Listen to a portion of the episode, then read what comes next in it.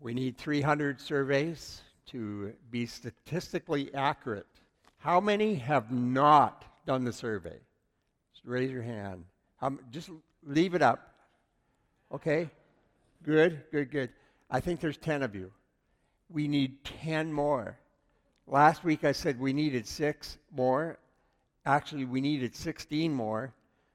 I'm dyslexic. And we got 6. I asked for 6. We got 6 today. I'm asking for 10 by faith. I'm claiming 10 of you will do that survey, and it will be wonderful. We're going to get a report that is tailored to our church. And Joel Tyson will be here at our Volunteer Drive Conference in October. So don't miss out. All right. If you're new here, just a reminder, you can find notes on your YouVersion Bible app. Click More, click Events. Circle Drive will come up. The notes are there. You can add to them. You can save them. You can share them. I think they're in your program this morning, or just follow along on the screen behind me. I want to welcome those who are listening online. Glad that you are tuning in. Last week we were looking at King David as we're going through this series called Perspective. The idea is that our perspective affects life, how we view life, what we think, our emotions, all of those activities in our mind affect the outcome of our life. We make decisions because of the perspectives that we hold. Last week we looked at King David, and he made a decision. I think he acted out of fear, and it cost the lives of innocent people. David is saved from an unfortunate decision. He came to his senses, and he went back to another priest and got God's direction for his life. But today we find David on the verge of another really unfortunate decision, which could make things worse for his life. And that's generally what happens once we're on a downward spiral. We tend to continue that spiral and make all kinds of decisions that are unfortunate. But fortunately for David, in the last minute, he is saved by a woman. And many men have been saved by a woman in the last minute, right? Men? That's right. That's why we marry, right? Okay, before we get to the story, you know the golden rule. The golden rule is do unto others as you would. Right. And this is a great rule. Most of us grew up knowing this until we were mistreated. And when we're mistreated, we want to change the rule. Do unto others as they have done unto me. Especially if they hurt our family. If they hurt our loved ones, we want to retaliate. Now there's a complicated thing that is going on. It's almost impossible to detect of yourself, but others will see it. They'll see it in you. When you are mistreated by someone that you cannot retaliate against, often you retaliate against another person. And that person looks at you and says, what? Like, why are you doing this to me? Because your mistreatment is being telegraphed. The truth is, when we feel powerless in one relationship or environment, we oftentimes compensate in another. I will take it out on you because I can't take it out on him, or I can't take it out on her. So we get this weird dynamic going on where we do unto others as someone else has done unto you. And then things get really complicated. And here's the problem with this approach to life. The problem with getting even is that it makes you even with somebody that you don't even like. Isn't that the case? You want to get even with someone you don't like. Why would you get even with someone you think you are better than?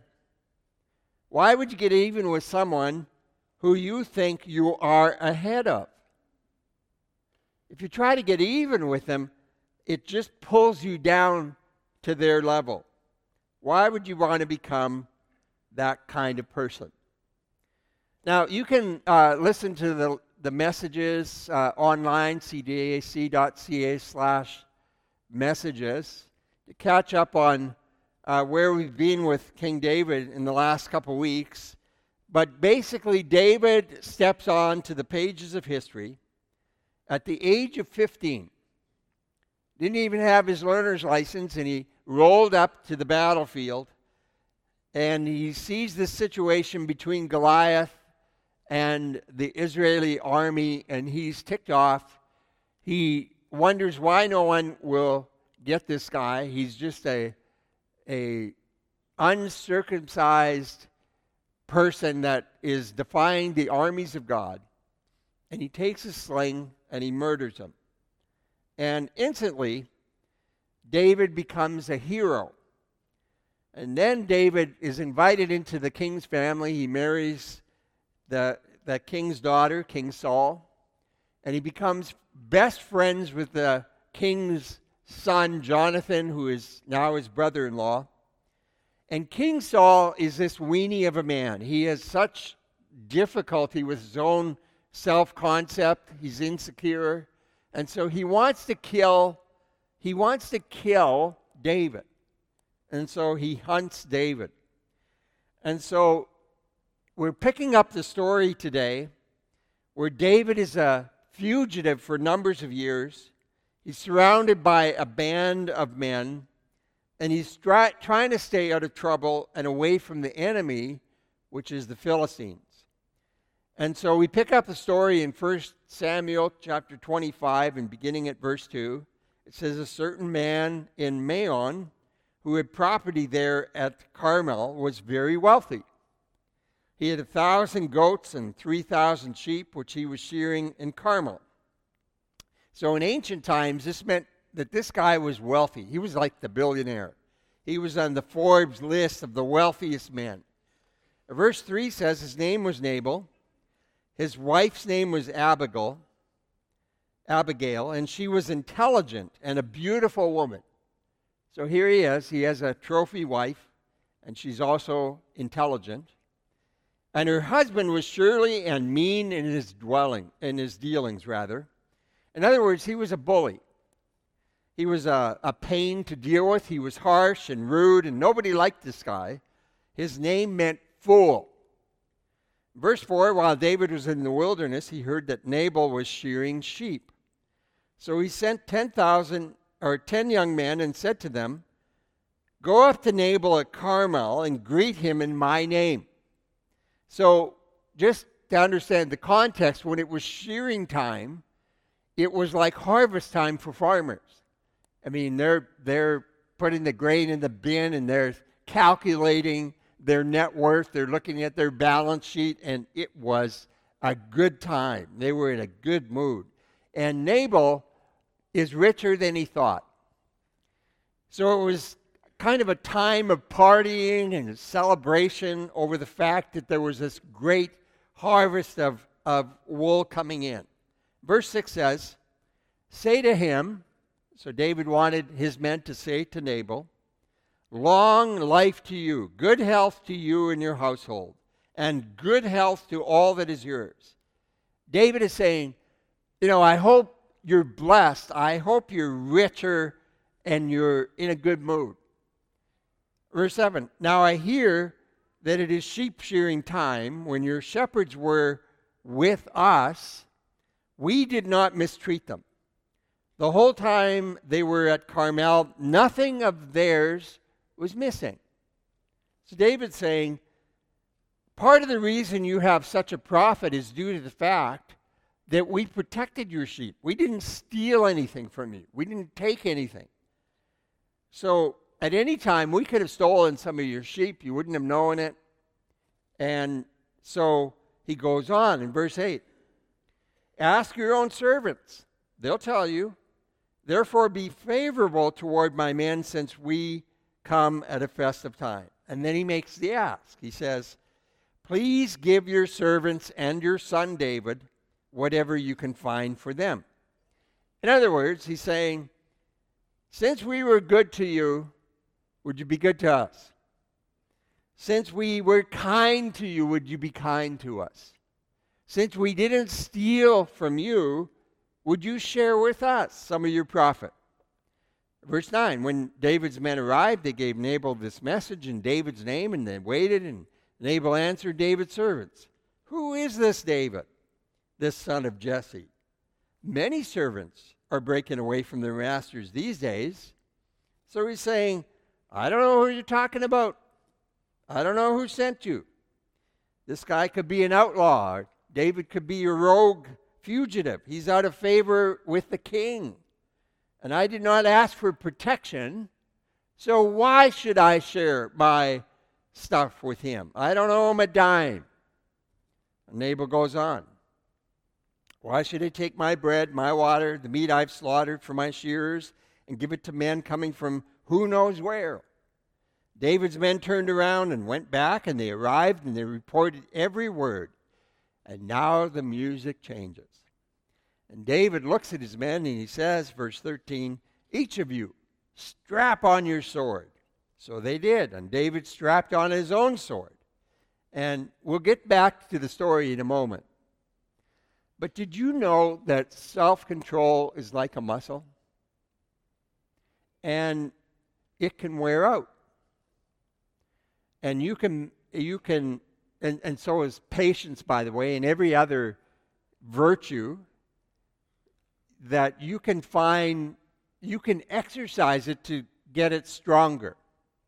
But you have to find a rhythm in life. You bear down and you exercise patience, you exercise self-control, but then you have to have some fun and you have to relax, because you can't redline those emotions all the time, those virtues all of the time. There's a rhythm of life. And if you don't find that, you can wear this stuff out. Let me tell you, I'm telling you this from experience, all right? So it appears David's self-control muscle is worn out. And he's been on the run for several years, living off the land, instead of living in the palace where he rightfully belongs with his wife. He tried to do everything right. And he gets it wrong. Have you ever been there? You're keeping your nose clean, and you get sidelined. You get sideswiped. And so he's trying not to side with the enemies of Israel, but Israel is not embracing David. And so maybe, just maybe, this is the last straw, and his frustration is getting telegraphed towards someone who doesn't deserve his wrath that he is about to unleash. And he says, strap on your swords. Let's go get this guy. We're kind to him. He hasn't been kind to us. Let's take him out. Now, you've heard that hurt people will hurt people. And here, this hunted person is hunting people. And so David is now hunting. And it says about 400 men went up with David, while 200 men stayed with the supplies. And you can imagine kind of the testosterone flowing as these guys are walking towards the enemy. And they're, we're going to get this guy. And they're having this imaginary conversation. They're building up steam. And maybe David's just spitting in his beer. And the men are just worked up to their frenzy. They're just ready to slaughter. We're going to take it out on these guys. Meanwhile, in verse 14, one of the servants told Abigail, Nabal's wife, David sent messengers from the wilderness to give our master his greetings, but he hurled insults at them.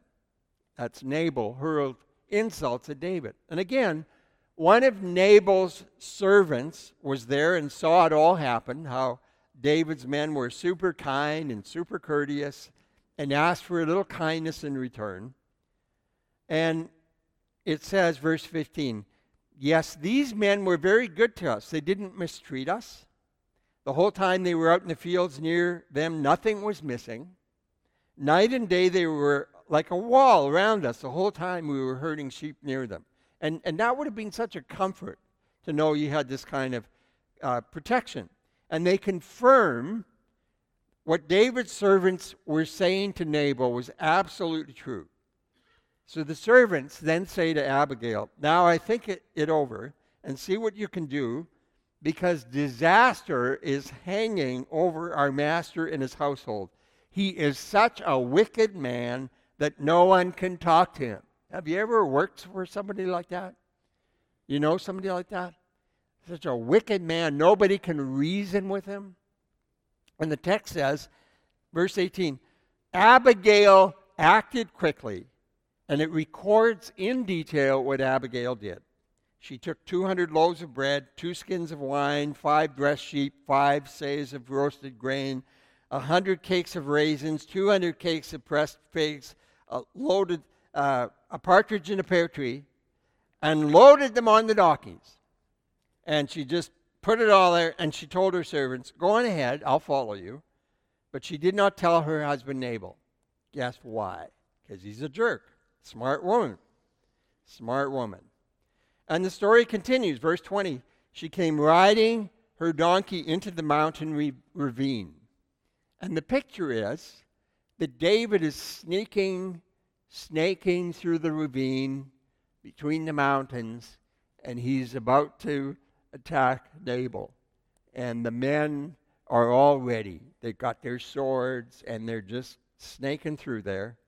This was like Desert Storm, a surprise attack. And it says, there were David and his men descending toward her, and she met them. And she meets up with David. He's all powered up and ready to loose his rage that's been building up. Maybe since King Saul was making life miserable for David. And it says, and this is David. David had just said, it's been useless, all my watching over this fellow's property in the wilderness, so that nothing of his was missing. He has paid me back evil for good. May God deal with David, be it ever so severely, if by morning I leave alive one male, all who belong to him. Interesting. David brings God's name into this. This is like a holy war. I mean, he's going to get the axis of evil, right? God's on his side. These people deserve what I will unleash on them. They are evil, and I will get them. Verse 23, when Abigail saw David, she quickly got off her donkey, bowed down before David with her face to the ground. Now, this is a strange kind of text here for a wife of a wealthy, influential man to do this. It totally catches David off of guard. He was not expecting this, and she begins to treat David as if he were already the man that he hopes he will become. And she speaks to David's potential and is about to speak to his future. And this is so powerful. And this is what happened. Verse 24, she fell at his feet and said, pardon your servant, my lord, and let me speak to you. Hear what your servant has to say. Now, she's not his servant, but she becomes subservient. Now, ladies, I'm not making a one-to-one connection here for you to bow down to any man. I'm just, in our culture that would just be weird. But there's a parallel somewhere in this text, in our culture. And she continues. Verse 25. Please pay no attention, my lord, to the wicked man Nabal. He's just like his name. His name means fool, and folly goes with him. And as for me, your servant, I did not see the men my lord sent So she thoughtfully articulates something that David did not see, and she gives him a different perspective, a different way of looking at life. Now watch what she does here, because it's brilliant. In verse 26, "And now, my Lord, as surely as the Lord your God lives, and as you live, since the Lord has kept you from bloodshed and from avenging yourself with your own hands." So she's saying, since God is intervening here and stopping you from this horrible vengeance, I'm sure she's kind of looking out the corner of her eye as she's talking to David, and she's seeing all the 400 guys just chomping at the bit. They're just ready. They're ready to slide. They could just pull the trigger. And then she says, "May your enemies and all who are intent on harming my Lord be like Nabal. And let this gift which your servant has brought to my Lord be given to the men who follow you." And then Abigail gives David credit for being a better man than he is in this moment. And this is so powerful. She says, verse 28, "Please forgive your servant's presumption." And then she talks to David's future. David, she's saying, God is up to something great in your life. God has a plan for your life. So don't screw it up. Don't make a decision that you will regret. And she says, "The Lord your God will certainly make a lasting dynasty for my Lord." And here's why. Because you fight the Lord's battles. David's reputation was out there. "And no wrongdoing will be found in you as long as you live." She's saying, David, everybody knows that Saul is hunting you down. Everybody knows that you have a great future ahead of you, and you fought the Lord's battles. Your perspective, one day, your perspective was you saw what no one else saw.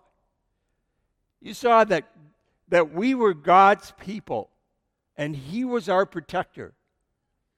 And she says, even though someone is pursuing you to take your life, the life of my Lord will be bound securely in the bundle of the living by the Lord your God. But the lives of your enemies he will hurl away as from the pocket of a sling. And these are powerful words, and here's why. The language here, pocket of a sling, is used for a wallet or a purse. You would take something valuable like money and jewelry, and you would place it in a purse, wrap cords around it so it was bound secure. And the imagery suggests that even though someone is trying to steal your life, like the thief comes to steal the coin, it's tucked away in the pocket, in God's pocket, like your life is buried in the bottom of a woman's purse. Now, if I ask Bev for something and she says, "It's in my purse, go get it,"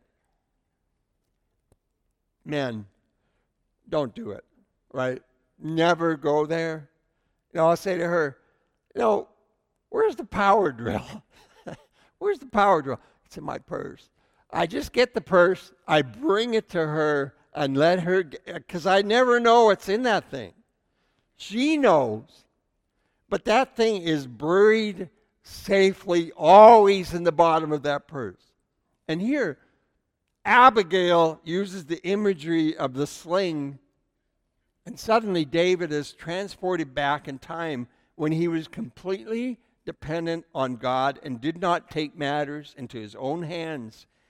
He came up against the giant with a sling and a faith in God, and Abigail is saying, David,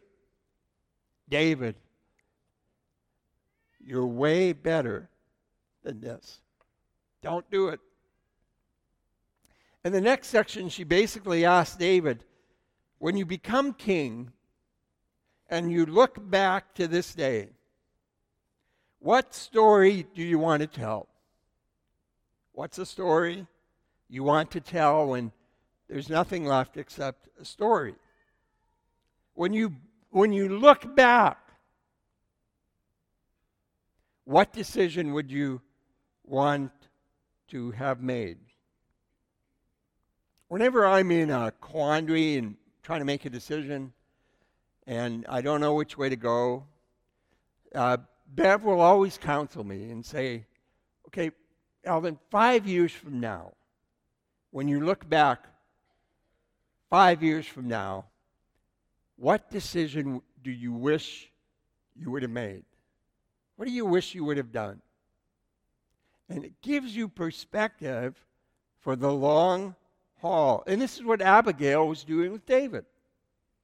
Verse 30, when the Lord has fulfilled my Lord every good thing he promised concerning him and has appointed him ruler over Israel, my Lord will not have on his conscience this staggering burden of needless bloodshed or having avenged himself.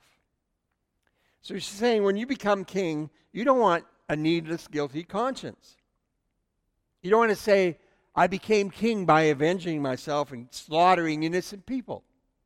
And then she says, and when the Lord your God has brought my Lord success, remember your servant. And suddenly David comes to his senses, and David said, praise be to the Lord, the God of Israel, who sent you here to me today.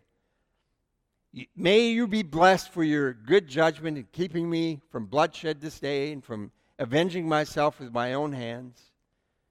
You know, Abigail, you were so smart to bring to me food in this message. How did you know that a way to man's heart is through food and good looks? I mean, how did you know? Otherwise, as surely, verse 34, as surely as the Lord, the God of Israel lives, who has kept me from harming you, if you had not come quickly to meet me, not one male belonging to Nabal would have been left alive by daybreak. And David accepted from her hand what she had brought him and said, go home in peace. I've heard your words and granted your request. One smart lady. Now look what happens next. When Abigail went to Nabal, he was in the house holding a banquet like that of the king. He was high in spirits and very drunk. It was like spring break. So she told him nothing at all until daybreak. And then in the morning, when Nabal was sober and very hungover, his wife told him all these things, and his heart failed him, and he became like a stone. And about 10 days later, he died. The Lord struck Nabal, and he died. In verse 39, when David heard that Nabal was dead, he said, praise be to the Lord, who has upheld my cause against Nabal for treating me with contempt. He has kept his servant from doing wrong and has brought Nabal's wrongdoing down on his own head. And then David sent word to Abigail asking her to become his wife. And his servants went to Carmel and said to Abigail, David has sent us to you to take you to become his wife. And they lived happily ever after. At least as happy as you can be if you are one of the sister wives. Now, we have three characters in the story and three responses. We have Nabal, who returns evil for good. And David took care of his stuff, but Nabal said, I will not share it with you. And then we have David, who is about to return evil for evil. And again, I don't fault David for this. This was part of the culture of that day. This is how you functioned back then. And then we have Abigail, who returned good for evil. So her character and her judgment and response is remarkable. It's way ahead of her time. During this time in history, the nation Israel was in a covenant with God. It was called the Old Covenant or the Old Testament. Some call it the Obsolete Covenant. And during that time, it was barbaric. It was an eye for an eye and tooth for a tooth. You repaid evil for evil. And back then, it was okay. That's what you did. And no one would have thought David was overreacting. They were like, yeah, heck yeah, put on your sword and get those guys. Take them out. That was acceptable in the world in which they lived. And Abigail, I pitch to you, is way ahead of her time. She's like in the New Covenant, in the New Testament. It's like when Jesus showed up And Peter was with Jesus, and Peter saw how Jesus functioned. Though he was innocent, he was treated horribly.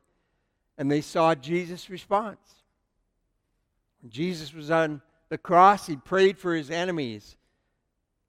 And Peter writes, reflecting on the life of Jesus, he writes this in 1 Peter 3, "Finally, all of you, be like-minded, be sympathetic, love one another, be compassionate and humble. Do not repay evil with evil."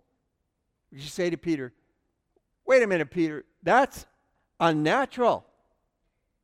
And Peter would say, "I know. Yeah. I know it's unnatural.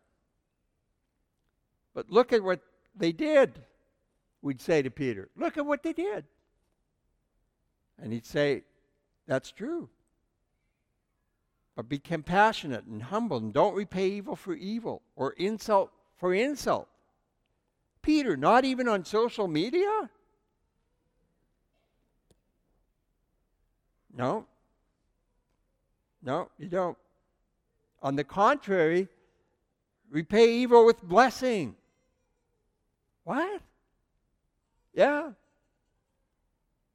When insulted, don't ignore, don't go neutral. You go positive and you go to the blessing category. When they go low, you go high. Why? Peter says, "Because to this you were called."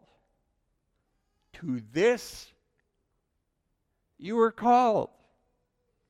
He's talking to believers. Now, if you're not a believer here this morning, you're off the hook. You can insult for insult. Go on social media. But if you are a believer, if you are a follower of Jesus, this is what you are called to, so that you may inherit a blessing. This is so strange. So then Peter quotes David from 1,000 years earlier. When David was older, he began to reflect and write. And there's a piece of literature that David wrote after the incident that we looked at last week when he was, when he fled to Ahimelech the priest. And Psalm 34 talks about the fact that he was fearful and he was reacting. And Peter quotes this. And maybe David is reflecting and seeing the world differently. It's so New Testamentish. And he quotes from David in Psalm 34, and he says, "For whoever would love life and see good days must keep their tongue from evil, their lips from deceitful speech." And remember, last week, David was lying the whole time to Ahimelech, and now he's saying, if you love life, see good days, you must keep your tongue from evil and your lips from deceitful speech. They must turn from evil and do good. They must seek peace. And not only seek it, pursue peace, Peter says. He's writing to Christians, and not just Christians. These were believers who were being persecuted, burned at the stake. Some were homeless because they were persecuted for their faith. They were jobless because they lost their jobs on account of their faith. Where did Peter get these ideas? The answer is from watching Jesus. Perhaps he was remembering Jesus' Sermon on the Mount. Remember when Jesus said in Matthew 5, "You've heard that it was said, love your neighbor and hate your enemy." I mean, that was the culture of the time. "But I tell you, love your enemies and pray for those who persecute you." So Jesus came to turn everything upside down. He refused to treat people in kind. And if you are a follower of Jesus, you have to refuse responding in kind. And it might be the most Christian thing that you would do. In fact, when you do, the reason is, verse 45, that you may be children of your heavenly Father. When you behave that way, people will look at you and say, the apple doesn't fall far from the tree. You are a child of the Heavenly Father. Well, I want to close and leave you with three questions to reflect this week. First of all, do I really want to be even with someone I don't like? You say no? Then why would you do what they do? Do you want to be like the person you do not like? Would it be better instead of being even, would it be better to be ahead? To be ahead. To pull ahead by refusing to get even. Second question, what story do you want to tell?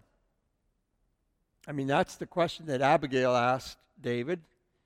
When you tell the story of becoming a king, David, do you want the story to be, I went around slaughtering innocent people? Now, whether you're a Christian or not, you should really ask this question, because every event of your life becomes a story of your life. And if your story is, I got even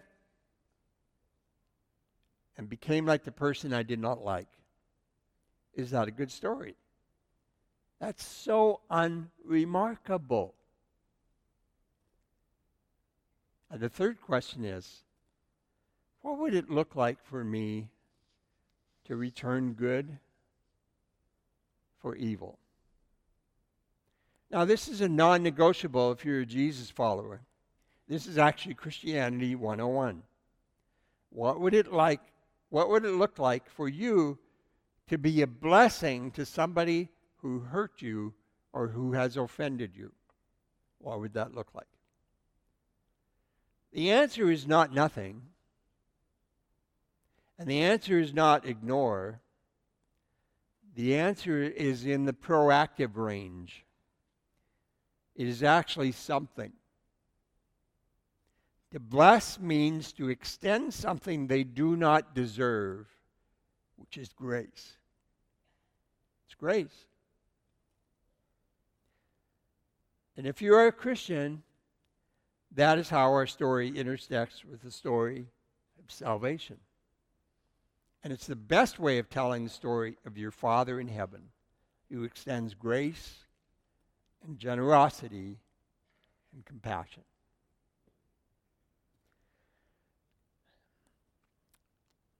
Personally, I'm maybe I'm not like you. Maybe I'm the only one that struggles with this. Being in the position I am, everybody has an opinion of me, an opinion of what I say, an opinion of what I do, and some people just get fed up with me and leave, and then say really harmful things about me. It's part of the job. That's why they pay me the big bucks. But it used to really bother me. Really. Not so much anymore, but back then, it really ticked me. And I was getting bitter at some people, and now I wanted to pay back evil for evil. And one day God spoke to me and said, you know what you need to do? You need to phone them up this Christmas and wish them a Merry Christmas and tell them you hope you've been praying for them, that you hope they are blessed this year. So if you got a phone call at Christmas time.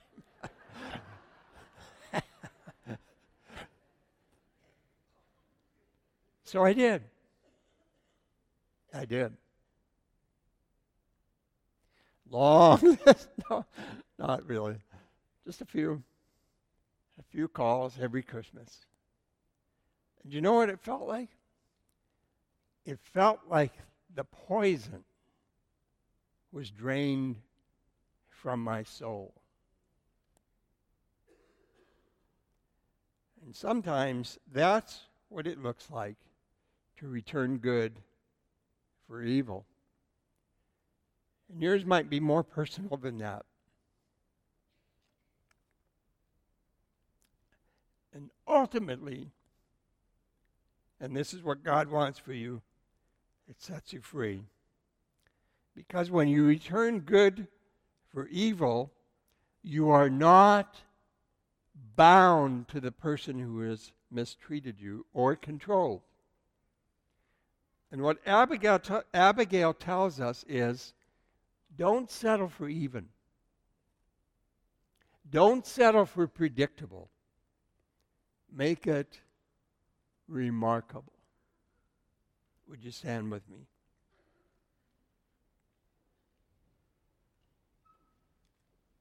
Peter ends that section with verse 12, where he says, the eyes of the Lord are on the righteous. His ears are attentive to their prayer. But the face of the Lord is against those who do evil. As you go, what face do you want? Do you want God's face towards you or away from you? The choice is yours. Let's pray. God, thank you for this section that tells us how to handle difficult things in our life. I pray your Holy Spirit would touch all of us and instruct us, and we would apply this to our own circumstances. So as we leave this place, I'm so grateful that your Spirit will go with us. In Jesus' name, amen. If you would like to talk to somebody or pray with someone, there will be people available this morning. Hope to see you back next week.